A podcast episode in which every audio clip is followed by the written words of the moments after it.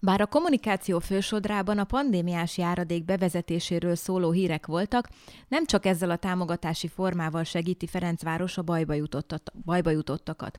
Az új rendelet, a pandémiás rendelet megalkotásán túl a létező szociális rendeletet is módosította a polgármester. Azért a polgármestert említem, mert a képviselő testület jogkörét most egy személyben Baranyi Krisztina gyakorolja. A pandémiás rendeletről már beszámoltunk a műsorban, akkor, amikor az még terv volt. Röviden felidézem, a járadékot azok kaphatják, akik egyrészt március 11-e után veszítették el az állásukat, és szerepelnek a munkaügyi hivatal által vezetett álláskeresők nyilvántartásában. Azok, akik 2020. január 1 -e előtti lakcímkártyával rendelkeznek, és természetesen kevés a jövedelmük. Mit jelent a kevés? A pandémiás járadék mértéke függ attól, hogy mekkora a kérelmező jövedelme. Például, ha az egyfőre jutó jövedelem 66 ezer forint alatt van, akkor a maximumot 70, 75 ezer forintot lehet igényelni. Míg ha az egyfőre jutó jövedelem 105 és 120 ezer forint között van, akkor a minimumot, azaz 15 ezer forintot lehet igényelni. A szociális rendeletet is módosították két ponton. Egyik a lakhatási támogatás, amit eddig évente egyszer lehetett igényelni, mostantól pedig évente kétszer. A mértéke nem változott, maximum 100 ezer forint, és általában meg is adják a maximumot. Másik módosítási pont, hogy a rendkívüli támogatási jogcímek között bevezették a járványhelyzet miatti rendkívüli jogcímet. A bevezetés óta eltelt egy hónap. Mik az első hónap tapasztalatai? Erről kérdeztem Szilágyi Imrét, a Humán Szolgáltatási Iroda vezetőjét.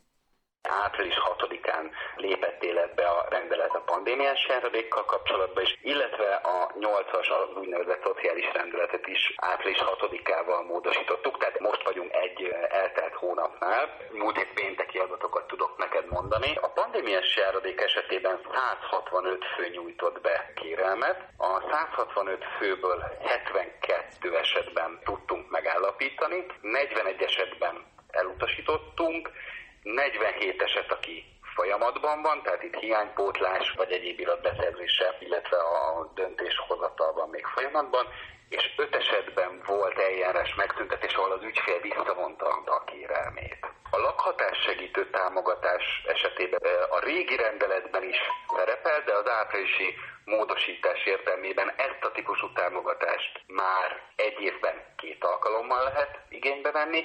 Kiemelten a lakhatással összefüggésben próbál segíteni ugye Ferencváros önkormányzata.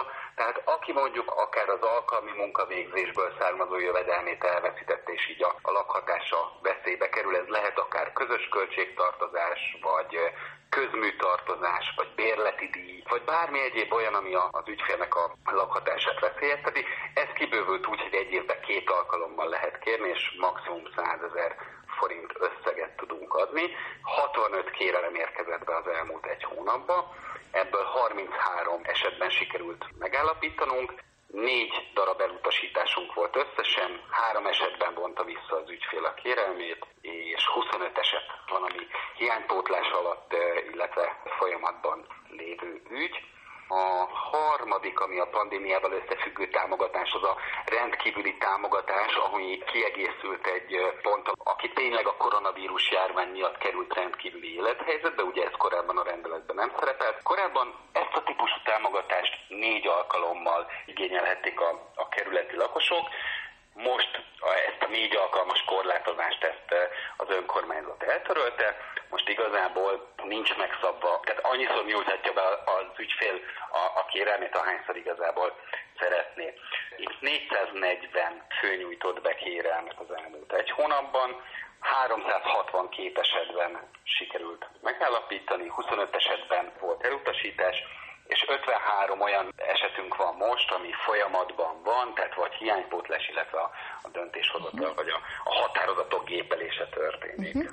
Egy kicsit úgy összegezném magamnak, hogy míg az új támogatási formára, amire új rendelet jött létre, amit így az eredeti pandémiás járuléknak hívunk, oda 165 kérelem érkezett, erre a rendkívüli támogatási formára meg 440, hogy ez egy kicsit így, hát most csúnyán fogalmazva kelendőbb, kapósabb, tehát több a rendkívülit igénylő ügyfél. Na de hogyha nézzük a pandémiás járadékra igényelteket, ott mondtad, hogy 165 kérelem érkezett be, és 41-et utasítottatok el, az ugye egy ilyen 25%-os elutasítási arány.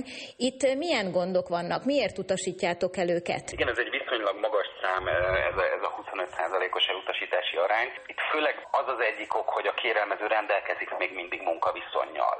Tehát ugye a rendelet az úgy szól, hogy munkaviszonyjal nem rendelkezik.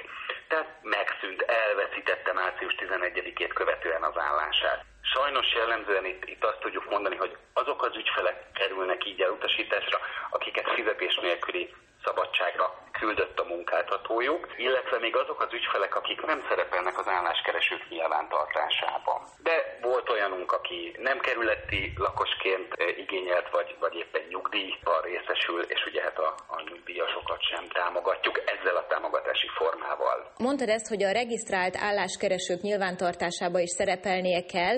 Ezt neki kell igazolnia, tehát az igénylőnek, az ügyfélnek? Hogyha nagyon jó, akkor az ügyfélnek már van egy ilyen hatósági bizonyítványa, hogy ő az álláskeresők nyilvántartásában szerepel, de hogyha nincs vagy nincs nála, ezért mi nem járatjuk meg az ügyfelet egyébként külön. Nagyon jó a kapcsolatunk a 9. kerületi járási hivatallal, és igazából mi kérjük tőlük az adatokat, és ők nagyon gyorsan szolgáltatnak egyébként nekünk adatot, tehát tényleg ilyen egy, maximum két nap alatt minden esetben kapunk választ a megkereséseinkre, hogy mely ügyfelek azok, akik igényeltek nálunk ilyen típusú pandémiás járadékot, és szerepelnek-e egyáltalán az álláskeresők között, mint regisztrált mhm. álláskeresők.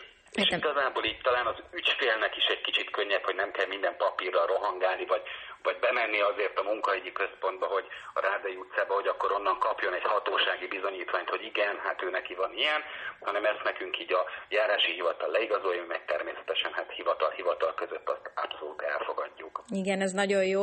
Ezt ugye az ügyfeleknek nekünk is mindig el kell mondani, hogy nem egy cég vagyunk, igen. de mi próbálkozunk abban, hogy minél rugalmasabban menjen az információ áramlás. És, és a... sikerül, hála Istennek. Uh-huh. És mit tudsz arra mondani, hogy a pandémiás járadékot, hogyha minden rendben van, tehát hogyha minden klappol, akkor mennyi idő alatt folyósítjátok a támogatást az ügyfeleknek? Az optimális eset, hogy tényleg teljesen hiánytalan a kérelem, ebbe az esetben egy olyan körülbelül két hét alatt át tud futni egyébként a rendszeren. Na és hogy néznek ki az elutasítási okok a másik támogatási formát? Nem is a lakhatásit kérdezném, mert ott csak négy elutasításotok volt, hanem mondjuk a rendkívüliből a pandémiás támogatás, tehát a rendkívüli esetén, ahol azt mondtad, hogy a 440 kérelemből 25-öt utasítottatok el, ami egyébként nagyon alacsony arány, tehát az ja. ilyen 5% körüli, és ott mire vezethető vissza szerinted az elutasítás? Hát, klasszikusan a nem kerületi lakos, tehát hogy azért egyébként itt a, a környező kerületekből azért egyébként az ügyfelek mindig próbálkoznak,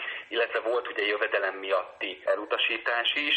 Főleg inkább talán ez a kettő az, ami itt a, a kirívó. De hát ez a 25 eset ez nem olyan nagyon sok. Az, az nagyon fontos, hogy most telt el egy hónap, és uh, ugye mi is itt a hivatalon belül azért monitorozzuk azt, hogy mik az elutasítási okok. Polgármester asszonyjal egyeztettünk folyamatosan, és mindenképpen szeretnénk azt, hogy leteszünk egy javaslatot, hogyha ha úgy ítéljük meg, arra vonatkozóan, hogy ha szükséges, akkor lazítsunk adott esetben a feltételen, vagy összeget emeljünk, illetve hát próbálkozunk minél több ügyfélhez eljuttatni ezt a lehetőséget. Tehát online-offline népszerűsítő kampányokat kezdtünk el, hogy minél több kerületi lakos tudjon ezekről az ellátásokról. És ami még nagyon fontos, hogy folyamatosan bővítjük az ügyfélszolgálati napjainknak a számát.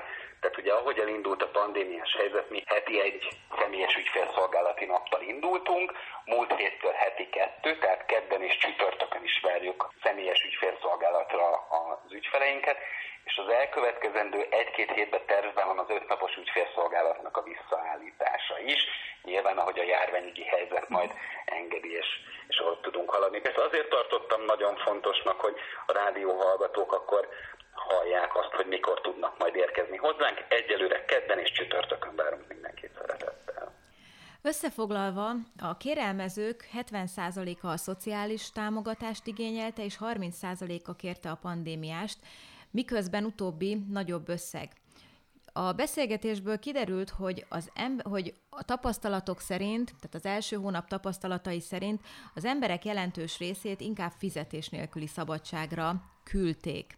Így ők nem szerepelhetnek az álláskeresők nyilvántartásában, tehát nem jogosultak a pandémiás járadékra.